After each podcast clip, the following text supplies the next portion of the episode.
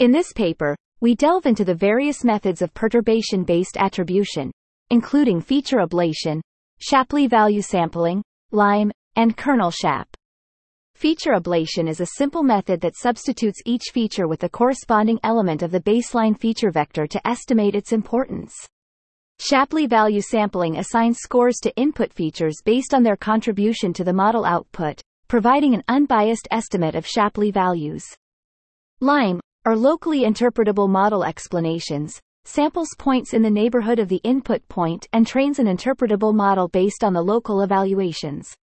Kernel SHAP is a special case of the LIME framework that approximates Shapley values by defining the sampling approach, interpretable model, and regularization in a specific way.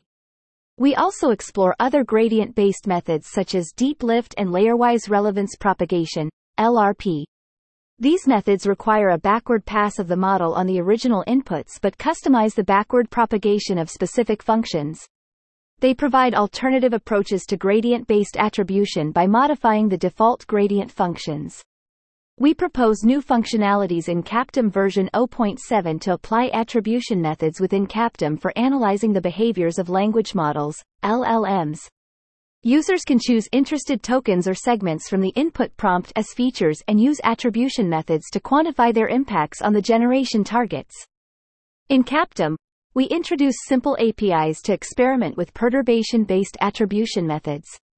These APIs prioritize ease of use and flexibility, allowing users to customize chosen features, mask features into groups, and define appropriate baselines. Users can define and customize features for attribution in the prompt text. They can choose individual tokens, phrases, or even full sentences as features. This flexibility allows for a more meaningful attribution analysis.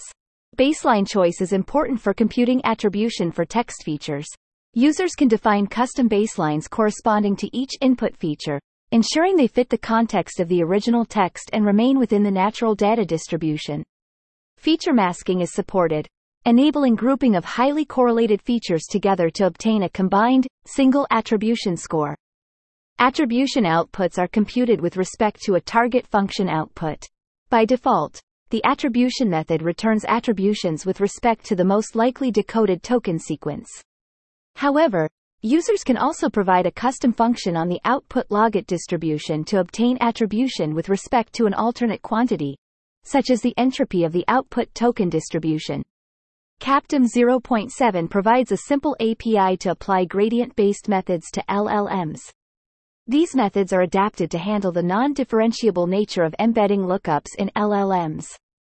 Attribution scores can be aggregated across embedding dimensions to obtain per-token attribution scores.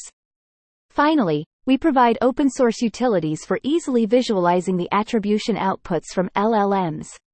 These utilities allow users to visualize the attribution results in a heat map format, with the prompt along the top, the target string along the left side, and feature important scores in each cell.